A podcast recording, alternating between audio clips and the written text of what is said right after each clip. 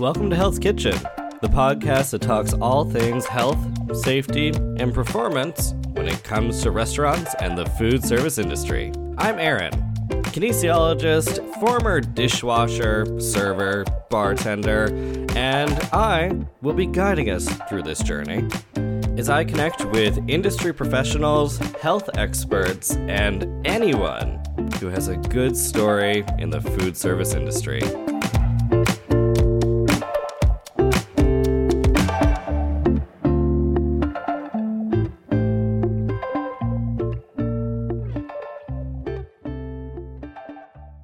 Hello, hello, hello, and welcome to another episode of the Health's Kitchen podcast. And covid nineteen is still running rampant through uh, the G T A particularly and across the globe. And we're all social distancing and we're staying inside. And I hope you stayed inside for the entire Easter weekend and uh, found things to do and to watch and to spend your time with. Um, because that's the best thing that you can do right now if you're not a frontline healthcare worker, if you're not an essential service, to be staying inside. And that's how you do your part. But since we're all staying inside, there has been a lot of opportunity for people to think about where they're going and to reflect and to think about what they want to do next. And I know for a lot of people, they've lost their jobs, businesses have started to close, lots of not great things are happening out of this. But if I did want something positive to come out of the other side, I would hope that we would take some time to see where we want to go next and how we want to change. And I thought today's guest with her story would really help give some gravity to what's possible and what's possible when it comes to change. So I thought this would be a great story to hear right now. And without further ado, let's get to meeting today's guest.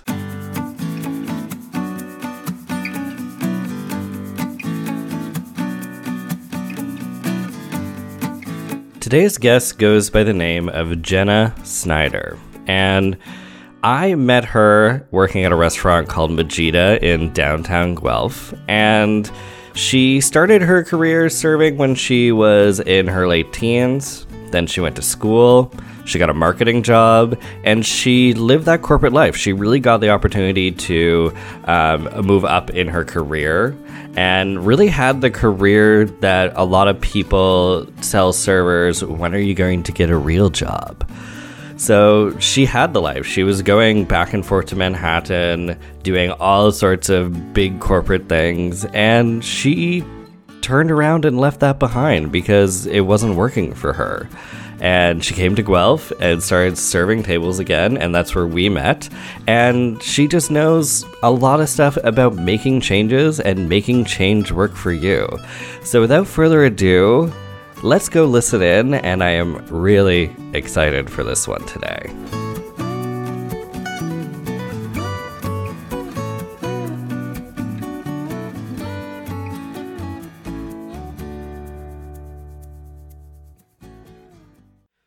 Feeling good to go? Yeah, let's party. Perfect. So I'm sitting here with Jenna, and uh, we used to work together at a restaurant in Guelph called Majita, which I always talk very nicely about. Um, but I thought I always give my guests the floor to kind of describe themselves, do the introduction, and then we'll go from there. Yeah. Hi. Hi. Um, So I find it, first off, challenging talking about myself, so this is a bit weird, but um, yeah, we we did. We worked together at Majita. I started at that restaurant three years ago, um, coming from a corporate career in marketing, which I'm sure we'll get into because I know you wanted to touch on that, that shift um, coming back into industry.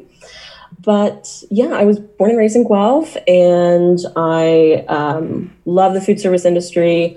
Um, I mean, Food Network for me when I was a kid was absolute porn. It was, I grew up with a single mom. Yep. I grew up with a single mom whose idea of dinner was nachos with some melted cheese on it and, you know, have at it. So um, I've always loved food, and um, you know, really fell in love with the industry in my late teens. But yeah, now currently unemployed. Yeah, like all of us. Well, I'm still weirdly employed, but like employed in a different way. But yeah, so yeah, we're all currently sort of sitting unemployed and everything. But how did you get your start in the industry? Because you said you were like, you know, into food, the Food Network and everything. But like kind of what was your first job in the industry? So my first job would have been at a breakfast restaurant in Mississauga. Uh, we moved to Mississauga. I'm sorry, I'm... that's like so, such a specific reference. Anyway, sorry. I know, I know, but I I just remember I was um, I was eighteen. We had just moved from Guelph to Mississauga uh, for my stepdad's work, whatever, and I needed a job, and um, it was nearby, so. Uh, I mean, I worked at Tim Hortons all through high school, but I wouldn't, I don't know if I would classify that as, yeah. it wasn't, yeah, yeah, it wasn't, you know, like serving the floor and whatnot. But so that was my first, uh, my first serving gig. Nice. And yeah, it was, uh, it was wonderful. I, I loved, and what I always love about the restaurant industry is just that camaraderie, that, you know, um, real sense of a team and working towards a common goal and running a service. Um, it's just, you know, you'll hear so many people in this industry talk about, like, it's your tribe, it's your people, it's, it's, you know, who you really identify with. We're a bunch of kind of weirdo misfits, and it's a certain energy and personality that draws you to it, um, if you really love it. But yeah, so that was, that was my first gig. And then um, I... moved to Kitchener, worked at a restaurant in Kitchener, kind of a chain restaurant. And then my first real like introduction into, um, you know, the, the culinary world and the world of, you know, like serving as a career and taking it, you know, really um, identifying with it as a profession was when I worked at a fine dining restaurant up in Muskoka. Ah, and, yes. Yes. And that was uh, through my friend Kelsey, who is, she's a Red Seal chef, now a midwife. But she was, she went to Stratford, and um, they recruited, because the head chefs there were, went to Stratford. So they recruited all their kitchen staff uh, from Stratford, and they asked all of them, you know, do you have any friends that want to, want to serve? Yeah. And so. And it's history from there, right? It's history from there. Yeah, yeah. It's, it's funny. I, I my first job was at a fine dining restaurant, which is like terrifying. That's um, intense. Yeah, completely terrifying. Um, so like my first like standard of anything in the industry was like I started as a dishwasher, but then I moved to the floor, and everything was just like learning the first time how to do everything, but it's like just on like crack comparably. Um, like mm-hmm. the level of service and the level of knowledge and the level of put togetherness and blah, blah, blah. It's just kind of uh, absolutely wild. Um, and yeah, it's kind of where you like learn to do it right. Um, yes. And how many details have to happen for that to work. But if you learn those skills, how much you can apply them to like any restaurant you end up being in. Um, you know, because yeah. you just get that level of detail that I think a lot of people might not appreciate if you haven't been in like the trenches of fine dining.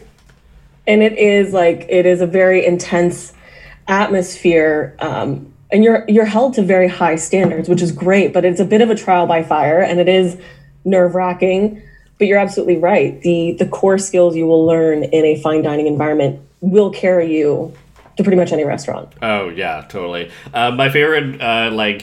funny story that came out of that was I went from working there to working at like a family Greek restaurant um directly afterwards because I needed a job or whatever, and I had got a serving job there, and I I like they were showing me how to like set up and everything, and I said like mise en place. I was like, oh yeah, mise en place, and they were just like, what? And I was like, oh, I'm not in Kansas anymore at no. all, like that's, you know, um so that was kind of don't funny. have your You don't have your entremetier and garde-manger and saucier and all yeah. your stations and all that fun, fancy stuff. Yeah, and all, like, the, like, uh, yeah, all the fancy terms that you would use to, like, communicate and blah, blah, blah, and what course you're on, and palate cleanses, and canapes, and there's an ice... And... Yeah, there's ice sculptures sometimes, and blah, blah, blah, and, like, yes, yes. The fine dining place had a New Year's party. The restaurant got booked out for a New Year's party, so we didn't do regular service. Um, and they had a giant um, uh, martini glass sculpture of ice. And it was the bartender station, so to chill the drinks, the bartender would pour the drink through this tube. Uh, only one drink. They wouldn't be, like, mixing drinks. But, like, uh, it was, like, this Cosmo kind of drink would be poured through this tube, through the ice sculpture, and that's what chilled the drink. That's fantastic. That's the level of so ostentatious. Yeah, so ostentatious. And it was funny when they were setting up because, like, the manager... I was a total asshole when it came to this stuff, but I also was fully aware... I wasn't going to get in trouble for fucking something up at this level. Um, so the manager was like, can you help me set up the ice sculpture and lift it? And I was like, I'm not touching the ice sculpture. Like, I was like, I don't know. I was like, I don't care. Find someone else to do it. Because, like, I'm not touching that thing. Um, Absolutely not. Yeah, I was also, like, I did, like, a catering job at, like, a very rich uh, Guelph family mansion with that same company. Um, like, the richest family in Guelph. And, uh, you, you know... You know who it is. Hazard a guess. Hazard a guess. Hazard a guess who it is. You know, they have that big house on Queen Street. Um, and uh, the... Uh, but anyway, so I was there, and we were doing valet parking um, for a charity dinner they were doing. Like, the catering company I was with was doing it. But it was funny, because they asked me, they're like, okay, you're going to help out with valet parking. And I was like, yeah, I'm not driving any cars. Like, I'm not parking, like, the Maserati. Sorry. I'm not taking yeah. that responsibility. So my job was to take the keys. So they parked in front. I took the keys. I handed off the keys to someone else, and they would go park it, and then I would know where the, what parking space the car was in. So that was a thing. But I was like, yeah, I'm not, like, driving someone's Porsche. Like, uh, so I was, like, active, like, I'm not going to get in trouble, like, the way that other people would, but probably made me horrible to work for. Uh, or, like, sorry, horrible as an employee, because I was just like, no, I'm not doing that. But, I mean, that's not unreasonable that you don't want to drive people's Porsches around. I remember at um, the, the fine dining restaurant up north, it was also a private golf club. So it was a golf club. You could also just do the dining uh, dining club membership. But the the staff cars, because it was up in Muskoka, you would take, you know, guests, members um, to and from their cottage for different mm-hmm. services. These staff cars were Range Rovers. I was twenty and they would just hand me keys to a Range Rover.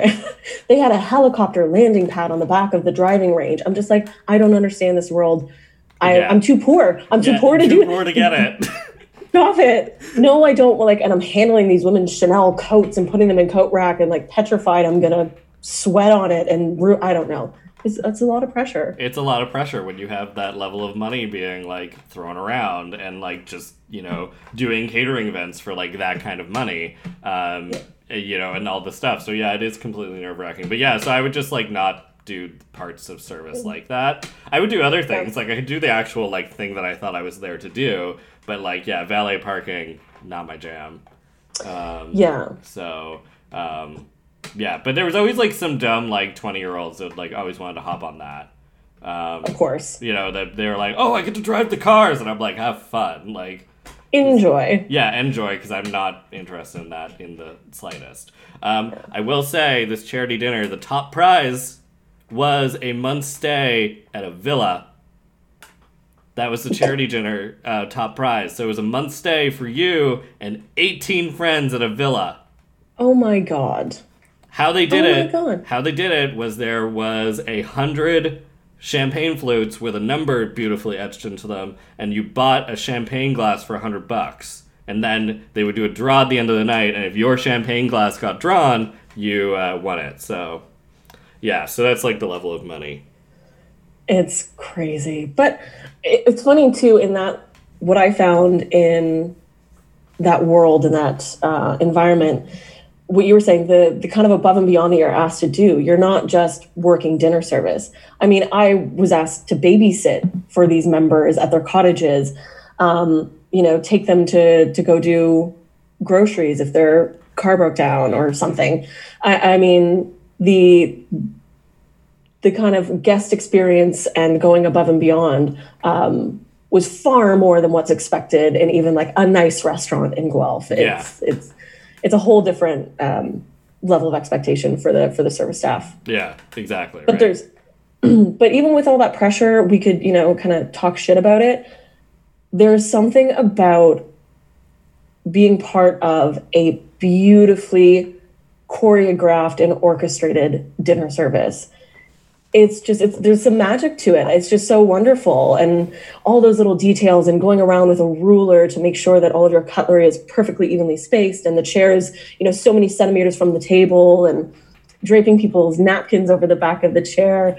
Those just, uh, you know, building those kinds of experiences. It's just, it's so fun. Yeah. The, yeah. The pomp and circumstance of it is beautiful when you really mm-hmm. nail it. And, uh, um, you don't really ever see it done. Uh, you know, it's funny. I, I absolutely love, like, the, the stories of that, but I've never seen it, like, it's hard to explain to someone that hasn't been part of that scene, um, the magic of it, because it's hard. Like, I've never even seen it done in movies. Um, the only time yeah. that I've actually seen it, like, really done in a movie well was uh, Murder on the Orient Express, the most recent one.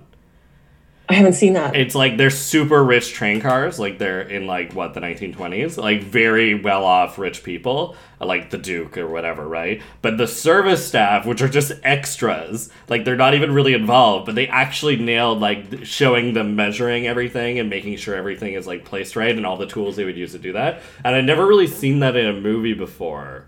Um, and I was, like, really impressed that they were showing that. And I, I you know, because I, I kind of connected with that really well, the sort of way that that happens and the way that everything's set up in that way. So it was kind of magic. So that's great. Yeah, yeah. They'll usually show the the results of that, but they won't show what it takes to do that. Yeah, uh, and, and and all the you know all the steps that go into uh, making. They'll show the beautiful banquet table with the, the beautiful settings and you know coming and presenting dishes, but they won't show like the the tense kind of fury of getting that all set up. Yeah, yeah, and usually, like, well, most movies are from the perspective of the rich person, right, who never sees yes. all that happening, right? So you never get to, like, actually see that kind of detail um, happening in the background, right? Um, another movie that kind of does that is also the Grand Budapest Hotel.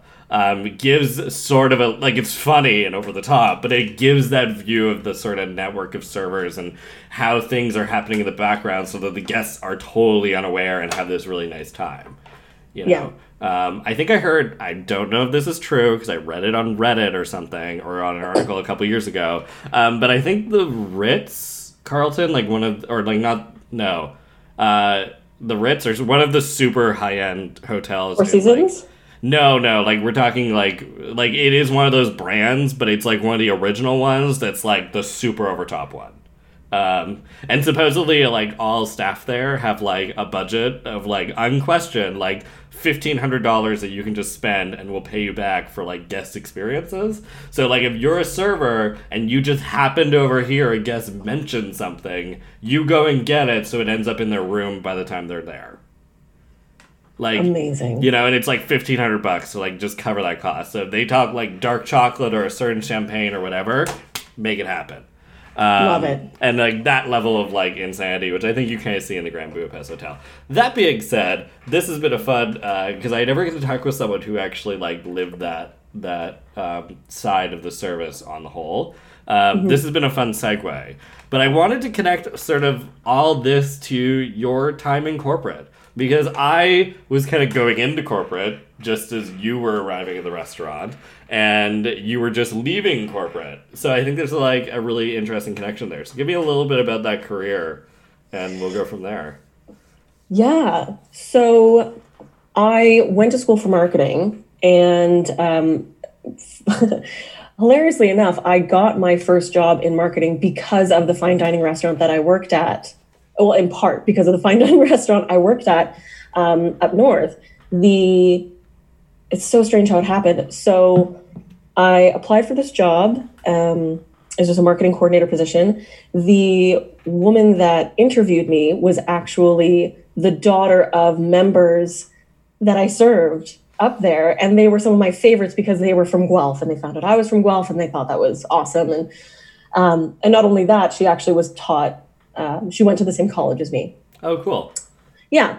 So, but it was funny, that connection. I said, oh, I know your parents. I, you know, served them up north. And she said, oh, yeah. Funny how many connections you can make in the restaurant industry. But right. So I got that job, and um, it started out great for the most part. Um, I joined the joined the company when they were still a bit of a scrappy startup. They were doing, uh, so it's medical grade uh, medical grade devices for aesthetic purposes, namely for at-home treatments. So um, L E D light therapy for skin rejuvenation, um, some different wavelengths of light that you use in devices for treating different ailments, uh, but mainly it was uh, skin treatment.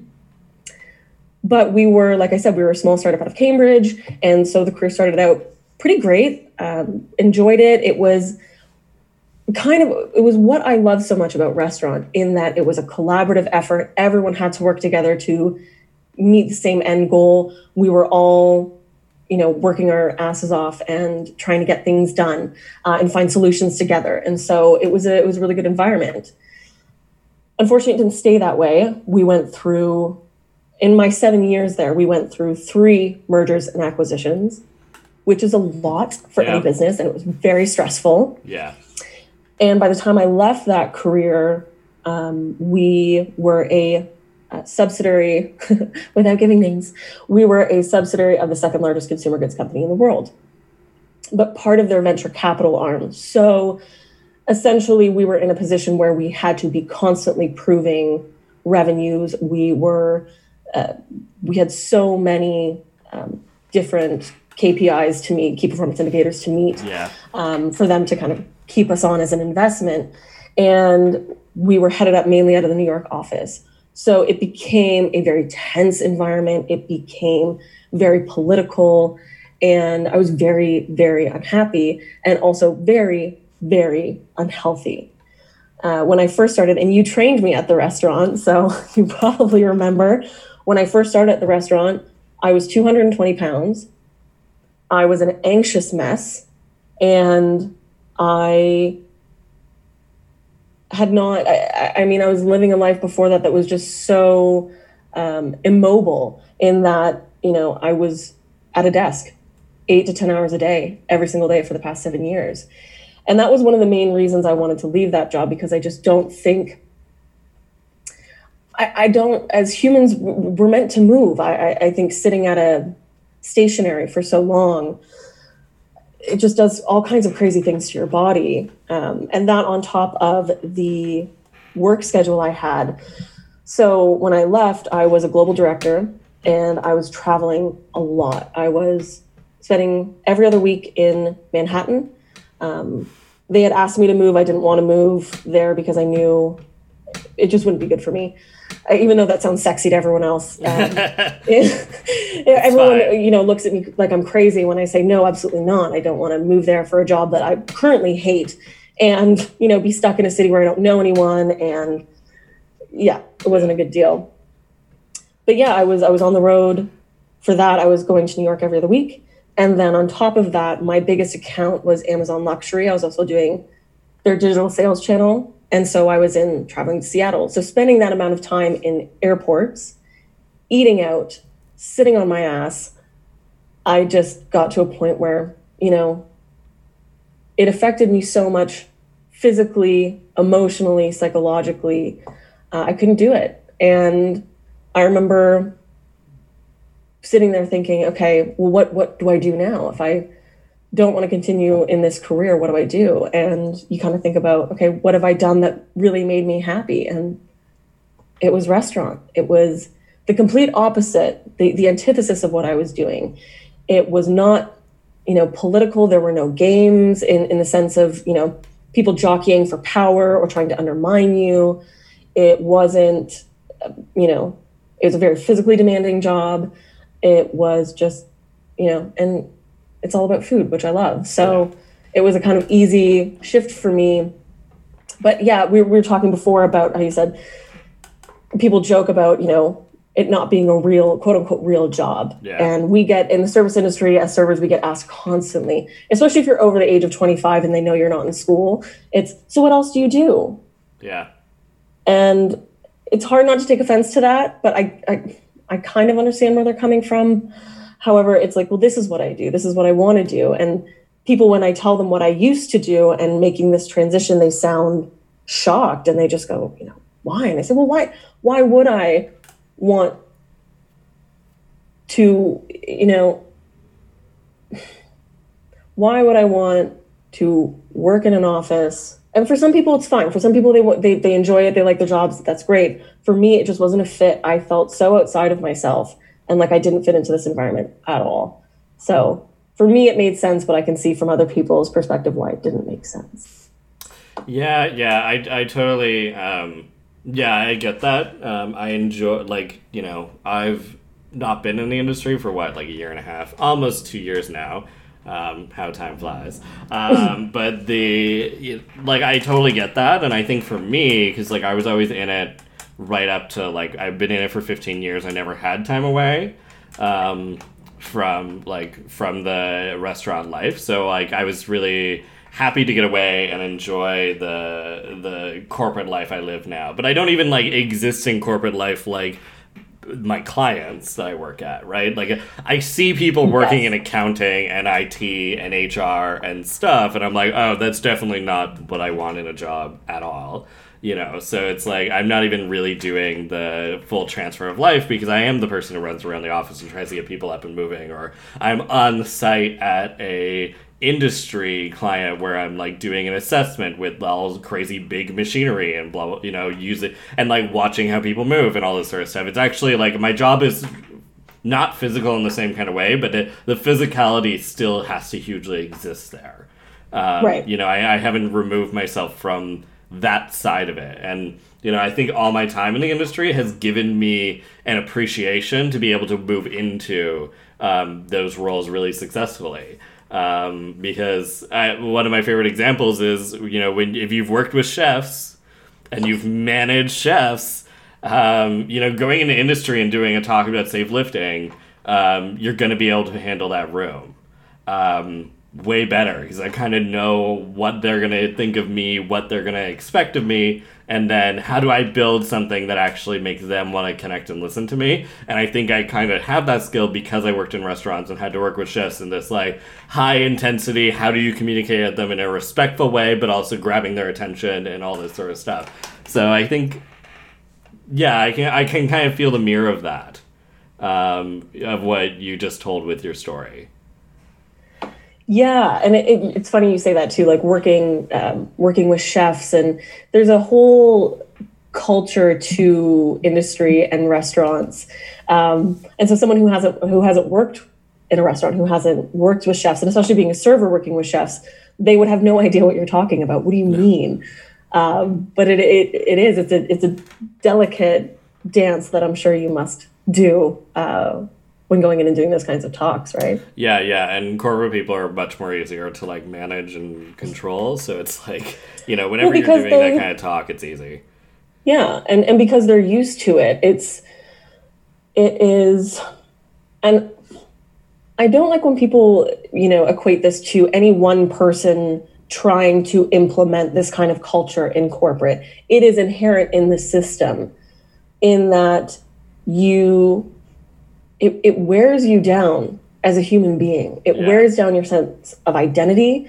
Um, there's so much unspoken in terms of your behavior and who you need to be and how you need to operate, how you need to interact, um, who people's positions are and who their bosses are. And it it's extremely politicized uh, in a very negative way. Uh, not all places are like that, but, you know, they definitely can be. And I found, and, and this is nothing against, you know, any U S friends, but American corporate culture, I found, has that a lot more. Mm, yeah. You know, um, and that's, for my mental health, that was one thing that I found such a difference in, going from a corporate environment to a restaurant environment, in that I am celebrated in the restaurant environment for being my weirdest, quirkiest, strangest self. Because when you're, you know, you know, like when you're running a dinner service and tensions are high and you're all trying to get this out and adrenaline is pumping and you, you know, are talking to yourself at the P O S machine and, and you know, you're cracking jokes or like, you know, probably not appropriate, but, you know, like slapping yeah. each other's butts. It's, you, you are all on the same wavelength and you are all understanding of each other um, in your weirdness. And it's just this beautiful kind of welcoming environment that celebrates you being a weirdo, whereas corporate is the complete opposite of that. There is no room for personality. There's no room, there kind of is, I'm using extremes, but it felt like from my experience, there was just no um, appreciation for, you know, who you are yeah. inherently, and kind of, yeah. Yeah, yeah, and that's sort of, you know, that's, especially, like, we're also, like, service-side staff, so, like, the, you know, that sort of has to be your strong point, right, is what you bring forward. And I, and I, you know, a few episodes ago, I had on where we talked about desire, my friend Katie, and uh, Daniela, who's a sex therapist, uh, and we talked about, you know, how, like, you create your charms, you create the sort of character that you play in the restaurant, and work that to your advantage, right? And a lot of people don't, uh, you you probably don't play in that way in a corporate setting ever really at all. Um, you know, my job is a little bit of an outlier, I think, but the, you know, I have to bring personality to my job because I don't think you could be a inter- you could be a boring wellness consultant. Uh, I'm trying to imagine what that would look like. Um, you know, it doesn't really line up too well. Um, but yeah, so that's sort of, you know, that's a, that's, yeah, it's interesting. I don't really know what to say. I'm just, now I'm fully rambling. It's fine. I love it. Ramble. Right? You're right, though. It's, you are encouraged to bring your personality to it, because that's what, that's, you are selling a version of yourself. You know, I know a lot, we reference being on, like, oh, I gotta be on tonight. Right. Yeah. Um, which it's not that you are being fake, it's that you are highlighting and bringing forth the more um, extroverted elements of your personality. And you are there to make people have a good time, right? So you are joking with them, you are cracking jokes about their dad, and, you know, you're you're making them have fun, um, because that's part of why people eat out. Not everyone, and trust me, you can pick up on that vibe from a table. You know, right. They want you to leave them alone. Um, which is also part of being a good server, I think, is reading a table. Uh, corporate environment is is different in that you are, there's a certain behavior uh, and certain personality you are expected to adhere to. And there's something to be said for professionalism um, and being diplomatic. Then there's also the kind of cult of personality that happens in these environments where, you know, it's it's it can be it can feel treacherous um, to completely be yourself, or to uh, express yourself fully, or crack jokes, or, you know, um, everything is kind of fraught with a bit of tension in how is this going to be perceived, how is this going to be, you know, um, thought about uh, in terms of my position, and and is this going to impact me in future ways? And the office manager who hates me and has been trying to get me fired, is she going to now take this and use this against me? It becomes like a weird, oh God, like Roman kind of like, oh yeah, yeah, you know, Roman Senate-esque, like everyone battling it out. It's it's very strange. Yeah, and like things that you wouldn't even think are like an offense. Yeah, uh, I've had a few situations where I've had meetings where I'm not even, it's not even me that's getting in trouble. I've just reported what somebody said, um, you know, not knowing that what they said was actually going to be really uncouth. So I've had a few of those situations, because I always operate outside the actual client. So like, it's like you just kind of exist in a certain kind of way. But yeah, it's really interesting when they task you with something and then you go and ask the person about it, or to like possibly bring it into reality. And then they say something and you report back, and then that was like not the right response at all. And I had no idea that this person may have been talking to me in a private way or whatever, you know, um, not Not like anything like uncouth private or whatever, but like, you know, what they were planning to get out of this project or whatever, you know. Um, yeah. So just, yeah, those sort of like details. And yeah, the restaurant's fun because, yeah, you can be so much more direct, and, you know, uh, you have to work as a team because it just has to happen right in that moment. You don't have time um, yeah. for things to stew where, you know, things can in other ways, right, if you're working in different kinds of environments. So, so yeah, so, you know, you kind of mentioned a little while ago about uh, the changes in your health coming into the restaurant industry, um, you know, and what you were kind of feeling before in corporate and what you're feeling now. But have you, do you actively pursue uh, any sort of practices or anything to help uh, manage yourself, especially when it comes to restaurant work, right, because it's so physically demanding? Yeah, I, I have recently. When I first got back into the industry, it was literally going from zero to a hundred, right? So it was uh, just really trying to get myself up to be able to do the work because it was so physically demanding. I was very overweight, and um, yeah, I've been, I made the joke, like the whole first year I was there, I spent seven years sitting on my ass. It's, it's a bit hard uh, to then be, you know, running ten K for, you know, five hours.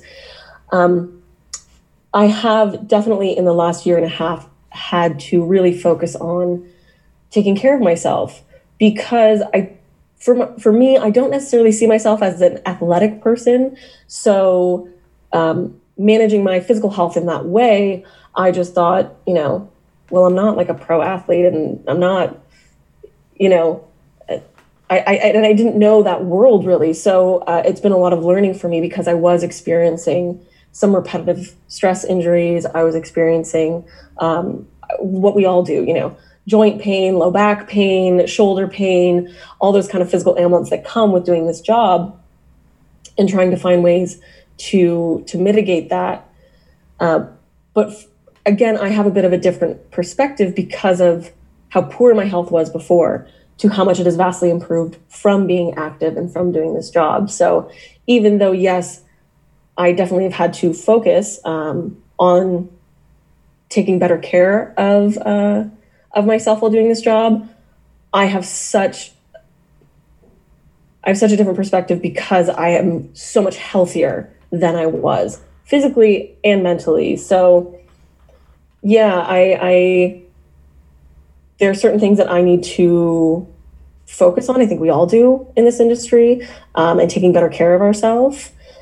Uh, but also I'm not, I came into this at twenty-eight. I came back into this at twenty-eight. So I didn't, I'm, I'm not doing what I was doing in my early twenties, which was that kind of the movie waiting kind of server experience yeah. where you're getting messed up every night and getting loaded and then getting up for an opening shift the next day and then getting drunk the same night. Like that kind of party lifestyle isn't part of it anymore. But I know that that can be an issue as well for a lot of people in the industry, right? Yeah. Um, Yeah, you kind of skipped, well, not skipped, but, like, you kind of avoided that trap, maybe, a little bit. Yeah, I already did it, so it's not, yeah. It's just that I knew going back into this how easy it is to fall into those traps because I've been in those traps before. Yeah. I was. I knew what it, what it's like to constantly have a cash flow and to spend that money and to go out and blow it on booze and having fun and partying because you get through a service, you have all this adrenaline, you're with your friends and you're like, let's just go for a drink. And right. then it perpetuates. So it's very easy to do, but I was conscious of that when I was coming back into it of, I, I don't want to repeat those mistakes. And I want to be very conscious of um, not falling into the staying up late, sleeping in, getting drunk, et cetera, et cetera. I mean, every once in a while. But. Oh yeah, for sure. Um, Yeah, yeah, and I yeah, I think that's a big thing, right? It's like just being aware of it is such a big deal and being able, because then you can change your patterns or change the way that you act around it, right? Um, you know, but if you're if you're just I think a lot of people get into the industry at like seventeen, eighteen, nineteen, twenty, and that's what they know, and then it's really hard to notice until you're way older. Um, how much it's just been ravaging on your body and your mental health and all these sorts of things because the culture is just always, it's just is what it is. Um, you know, but if you can get away from it a little bit. Yeah. And it's also, I think we all, you know, back of house, front of house, everyone who works in a restaurant, we all have knee problems and low back pain and shoulder problems. We all are experiencing the same thing. So I think part of the problem for me and for many people is that you don't, it's just kind of part and parcel with the job. You don't necessarily think, or at least I didn't think at the beginning, like, oh, hey, like I should really be doing these strengthening exercises. I should make sure that, you know, I'm working on having a strong core and rolling out my muscles after a shift and waking up and doing stretches and, and really taking care of myself to help mitigate some of these issues that may become really big issues later on. You just think, well, that's part of it. That's, You're just going to be in pain doing this job all the time. Yeah, yeah. I, you know what? That's okay. This is something that I've been noticing, and my fellow registered kinesiologists, we're talking about this really heavily, and I think we need to work way harder about all this. But like to talk to people honestly about like maintaining your health, and that that's it's not just getting old, right? Like, it's not just that you, uh, you know, your knees start to hurt, your back starts to hurt, and all these sorts of things, and there's nothing you can do. Um, or it just gets bad enough that you need to go for treatment. Um, so work with a physio, a chiro, whoever it could be. Whereas, you know, kinesiologists, and where we, where I think that we need to exist on the market is like maintenance and like performance, and just saying like, no, you don't just have to get old. You don't just have to wear out. You can actually maintain your body and think about that and do that in an effective manner that's appropriate for you. You know, so it's not about like, you know, turning back time, you know, or something like that, where it's like, oh yeah, you're just going to be feeling like you're twenty for your whole life. But no, we can actually build you and give you strength and all these sorts of things to just maintain what you need to do Uh, for your regular life. And I think that's something that we as kinesiologists are working and need to work harder and better to show how we differentiate within the market, um, you know, especially for physically demanding jobs like restaurant workers and such. Yeah.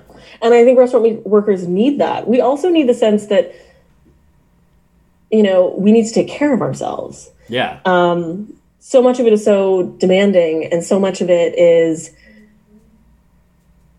us kind of just expecting to beat ourselves up uh, for, you know, for the work that we do.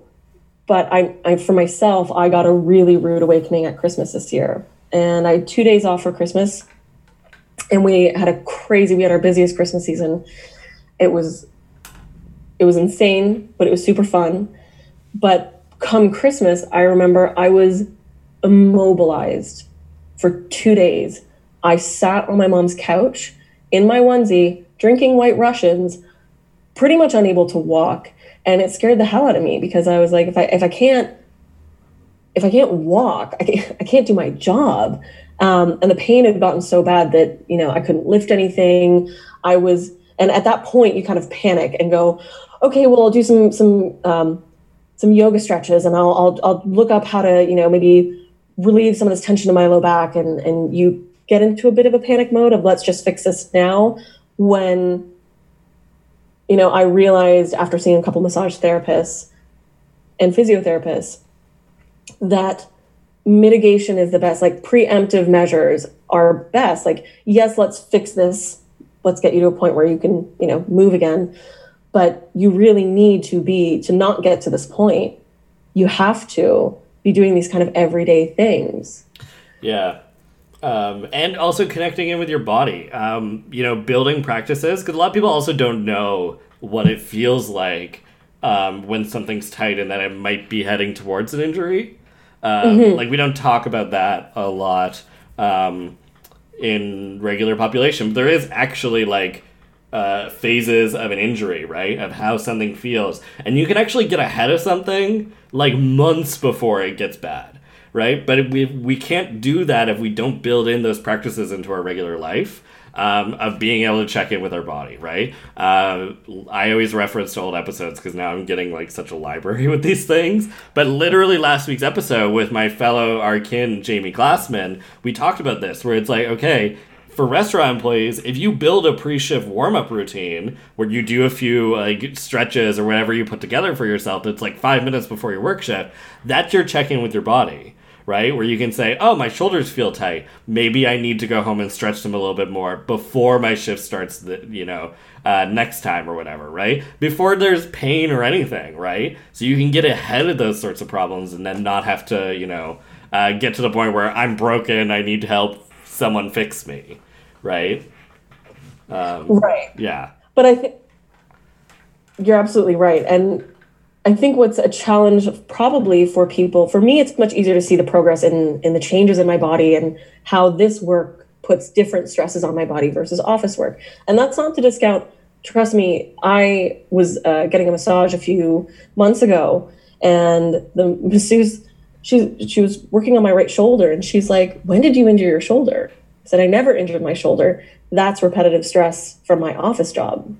And she was like, oh my God. So it's not to say that there aren't stresses and strains within office work as well. So I don't want to discount that. But I've been very aware of the difference in the two, the two and how uh, my body has changed and how it responds to this different kind of stress.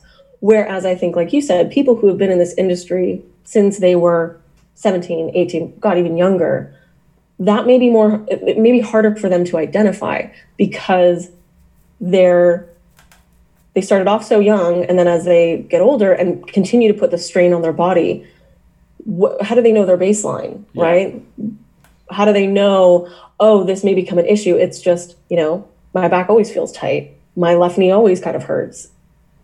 Yeah, it, it may not be as easy for them to recognize and identify, right? Yeah, yeah, and that's, yeah, what is your baseline, right? Like getting that sort of uh, knowledge about your own body, right? And what is the normal, right? Um, mm-hmm. You know, and that's going to be different for every single person, right? Um, you know, uh, some people may have like, you know, tighter hips, so they're going to have possibly like knee pain in some way, and that might be normal for them to have knee pain, but the severity of that um will be affected right. by that, you know, and like, and knowing what that baseline is, right? And uh, you know, and I think that as kinesiologists, this is where we need to like hop on, like this, in my opinion, like this is where like as a as a profession we need to start hopping on building these sort of like resiliencies for people, because I think that's where our value is, right? Like leave treatment to the people who treat, like the physiotherapists and stuff, and like obviously we're still able to treat things and all sorts of stuff through movement therapy, um but we're part of like, okay, where,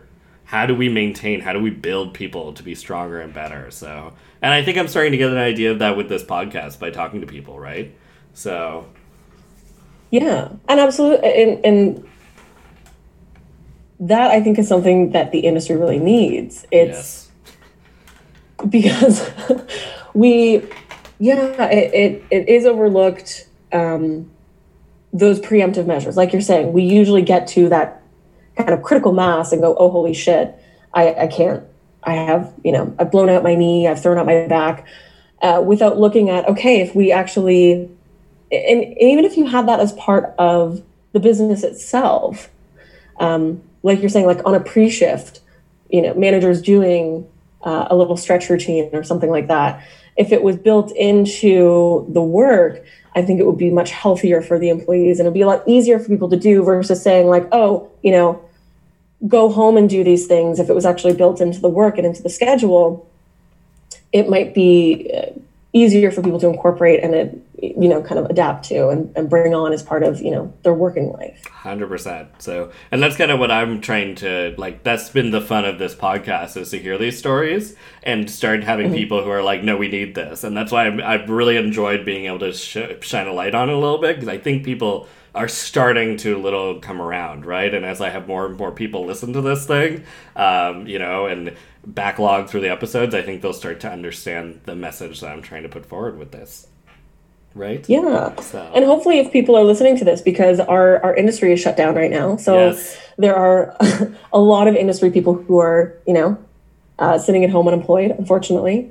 But not to discount how serious the situation is right now, and not to say that it's not terrible. In this specific context, I think it's almost a little bit of a blessing for restaurant staff to take a bit of a break. I'm not happy about anyone being employed. I'm terrified for the industry. And I, I don't want anyone to, to lose their restaurant or anyone to be out of work.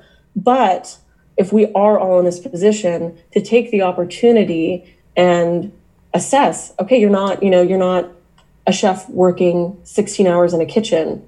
You can now look at your own body and physical health and go, okay, A, you have a break to just rest, which, you know, does not happen in this industry.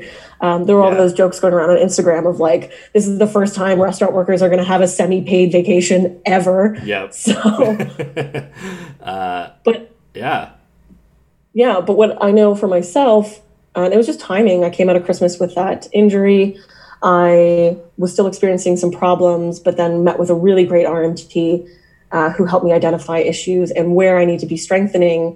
And I took the approach of, okay, I'm going to look at where my issues lay, look at where I need to be um, building strength in certain areas, and a routine of stretching and taking care of myself, because I now feel like I have the space to do that.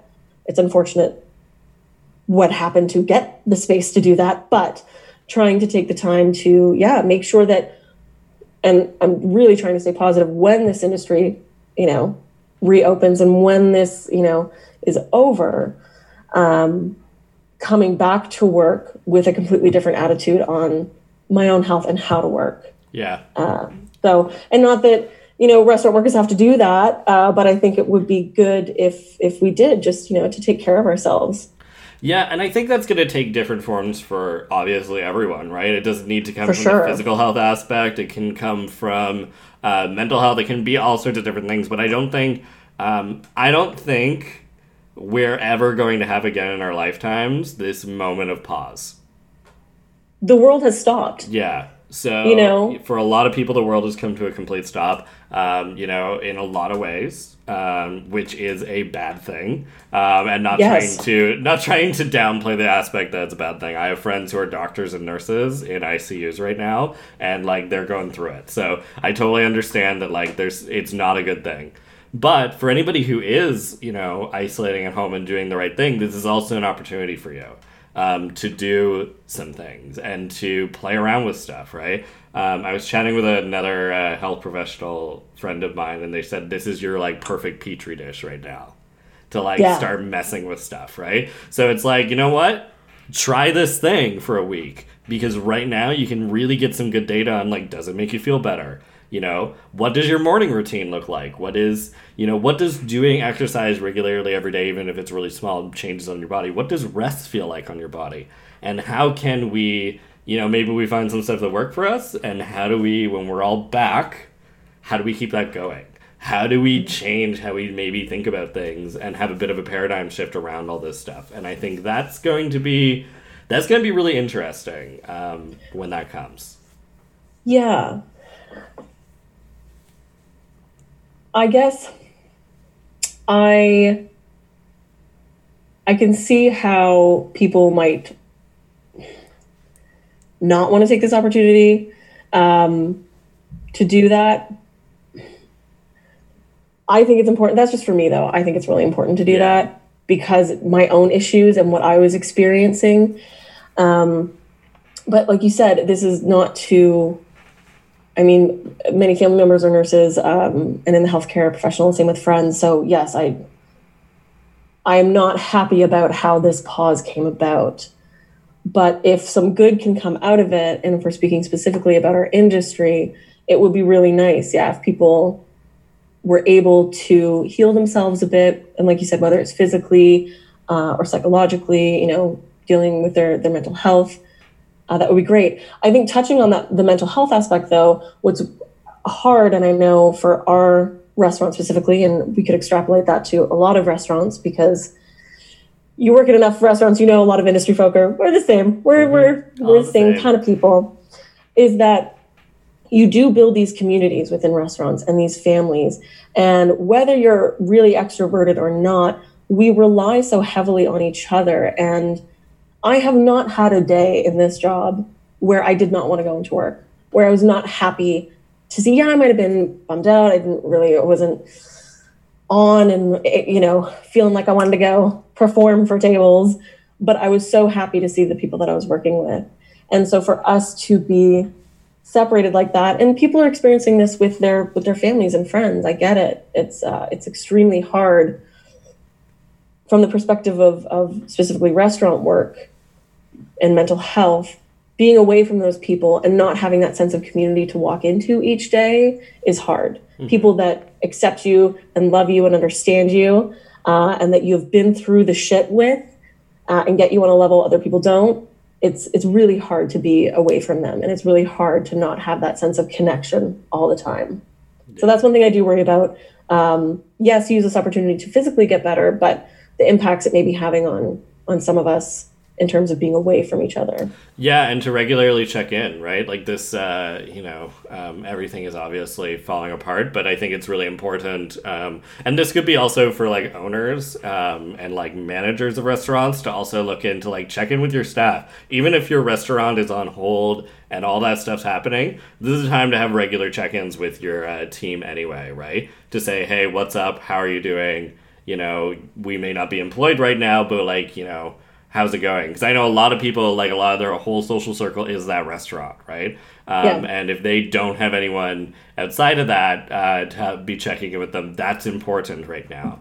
You know, I'm working through uh, my friend lists, and, you know, I'm doing regular RuPaul's Drag Race viewing parties on Fridays uh, on Zoom and all these, like, group activities and stuff that sort of just open invitation um, to try to, like, just say, hey, if you want to come hang out with us uh, while we're cooking dinner, feel free, right? Just to kind of build in that way. And I think that's really important, is the to start thinking about connecting in that way regularly, because right now we don't have the luxury of being right in front of each other.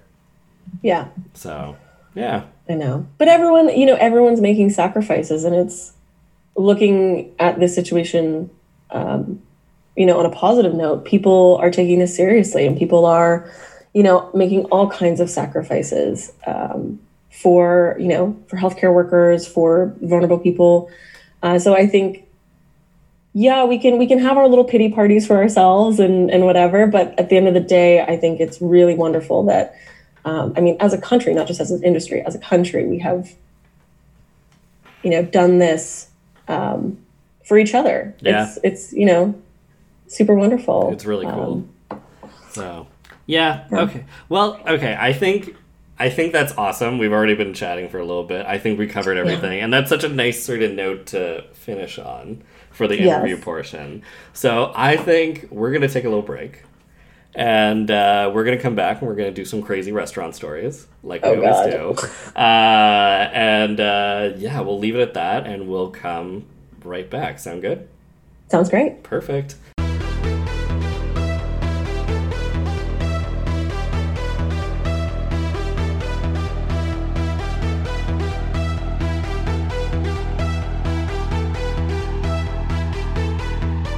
Hey, listeners. So, by the way, rate, review, and subscribe to this podcast wherever you're listening to it. On Spotify, hit the follow button. On iTunes, hit the subscribe button.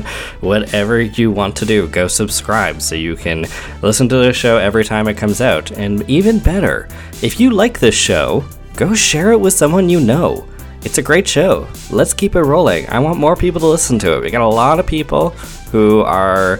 now listening to podcasts because they got time on their hands. So go share it around, put it on Instagram, do whatever you gotta do. That being said as well, you can follow us on Instagram at balance underscore life underscore services. You can go join the Health Kitchen Facebook group if you're interested in something like that, or you can also just keep listening, and we get back with some crazy restaurant stories. See you there.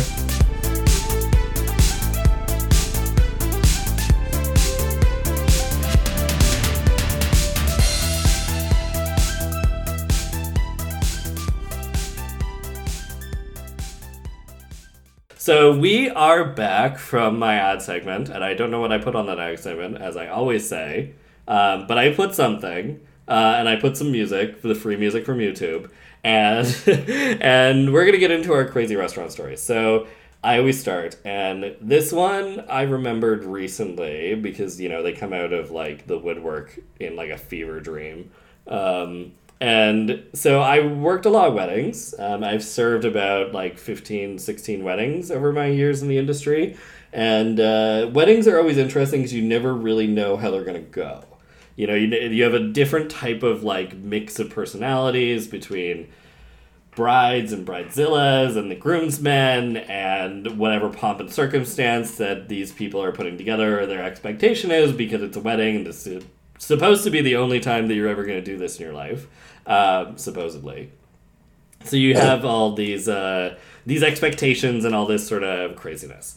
And uh, so I was working a wedding. This one had more buffet-style food, so I was kind of working a late-night snack station. I was right behind it, kind of helping plate things for people uh, in the dining room itself, or in the, with the dancing and everything. And uh, one of our managers... Uh, thank God it was a manager this happened with, was walking with a half-completed, like, half-eaten um, tray covered in, like, uh, pâtés and charcuterie meats and jam and all sorts of stuff.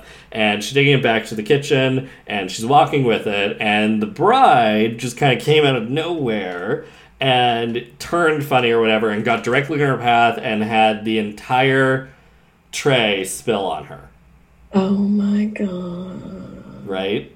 Uh, like just oh. the wild. The, I'm so happy it was a manager. Like I am just so totally. happy that it's like none of the staff, because it was just the worst thing that could ever happen. Yeah, because you would have been torn apart if it was you. Yeah, yeah, it's the worst thing that could happen, right? Like there's a few of those that like I still lose sleep over that I kind of did, but that's one of them. Um, so like that was like one of uh, the. So fortunately, they like just like kick the the manager was really quick and like dealt with this really well. Just kind of kicked the bride into the washroom. And somehow they cleaned her up. I think they, like, hosed her down with Tide to Go, and they, like, made it work. Um, and I think one of the bridesmaids or the maid of honor hopped in there to help, and, like, they made it work. Fortunately, this was, like, at the end of the wedding. So this is, like, when people are dancing, they've been drinking, it's dark. People didn't really notice that something had happened with the bride. It wasn't, like, you know, where, like, it was in the middle of, like, the ceremony or something where it was, like, people saw it happen. This was, like, when the cameras are off and people are having fun. You know, the bride's no longer in her shoes even, like, you know, very, uh, very, like, put together in that way. So it's, it, fortunately, the timing of it, it went right, but, like, oh, my God. It's I, the stuff of nightmares. It wa- is the stuff of server nightmares. Watching that happen from across the room, like, I think I just stopped serving people, and I was just, like, watching. Like, I just, like, yeah. went deer in the headlights watching what was happening from across the room. So it was a time. oh. Uh. Right. So no, I don't think I could. Co- I don't think I. I I would not. I would have done what you did. I would have just. I would have froze and just watched, and just prayed to God that this person was, you know, understanding and, you know, you could fix it right away. But, and I would be so grateful that it wasn't me. I would be so happy that it right. was not me with that tray. Yep. Exactly. Just that's my only thing. Just so happy. Uh, but do you have a restaurant story? I have more of like a heartfelt one. I have, we were just talking about this. I'm like, I have a litany of the ones where, you know, I dropped a whole tray of pints on a woman at dinner. I, you know, got screamed at about overcooked sausages at the breakfast restaurant. Um, you know, all those kind of like horror server stories. So, but when I was thinking about it, the one that stuck out to me the most, um, and it's fairly recent, was when we were in the middle of our Christmas season, uh, this past Christmas, and it it had just been not. It was our busiest Christmas to date. The restaurant was open, has been open for four years now, and we were just getting slammed day after day. Like it just did not matter if it was a Monday or a Sunday. We were fucking delirious. It was just so busy. And um, so we're doing a, a couple group dinners. It was like we had a group of thirty and a group of twenty. And so it was all hands on deck to run the food out as the courses came up. And so we're all in the kitchen, managers, front of house, hosts, like servers, back of house is all there. All of our chefs are there. And for whatever re- reason, for whatever reason, this kind of energy just kind of permeated the ether and the vibe of that room.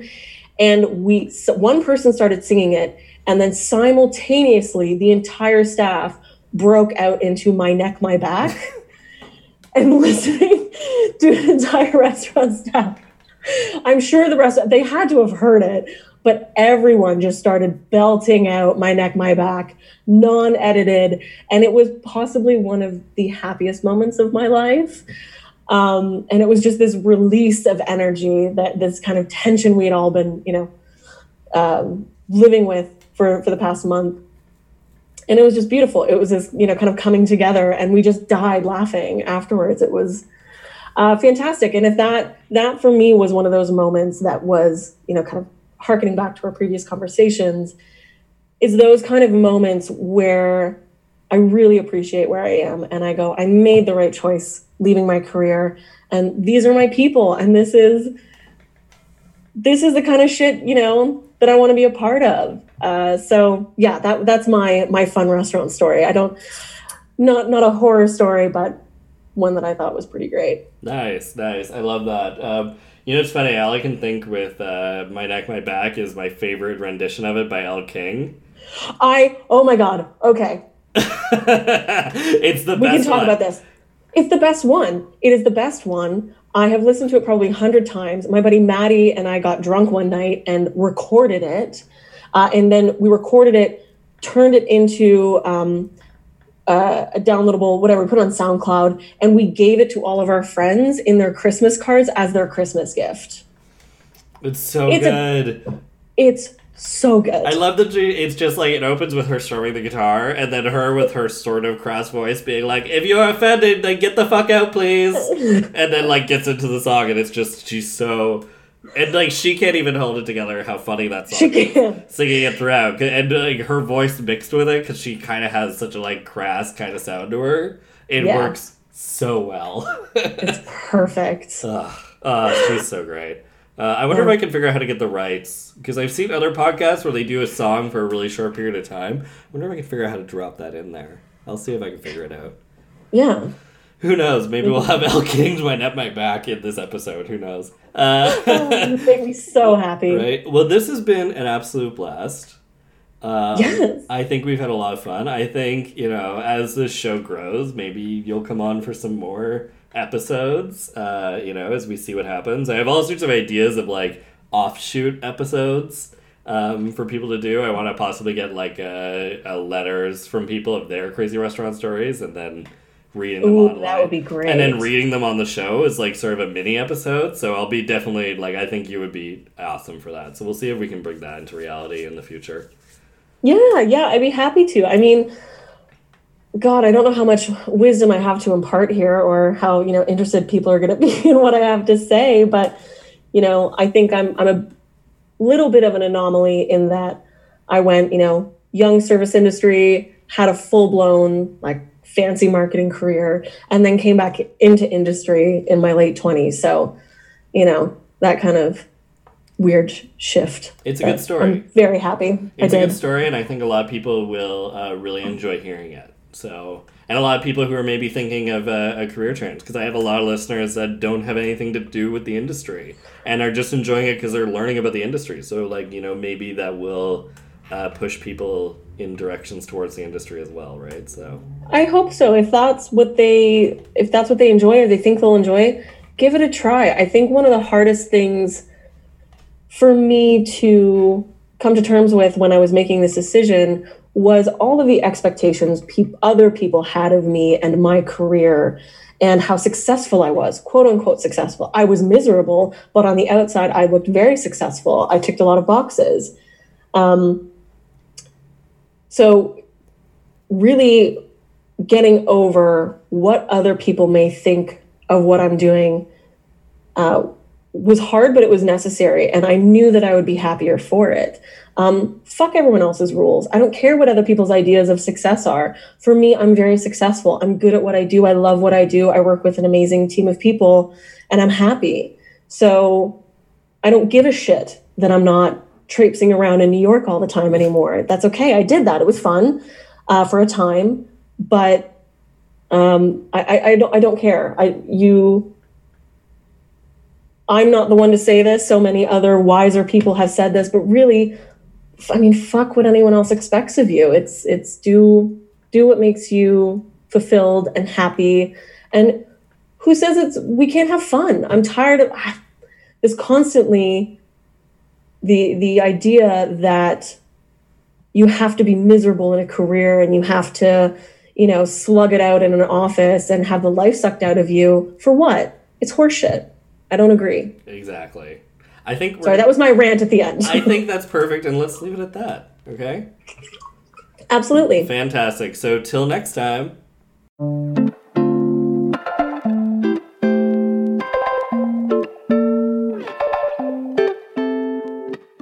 Thanks for listening to another episode of the Hell's Kitchen podcast. Now, if you want to contact me, my email is Aaron at balanced life services dot c a.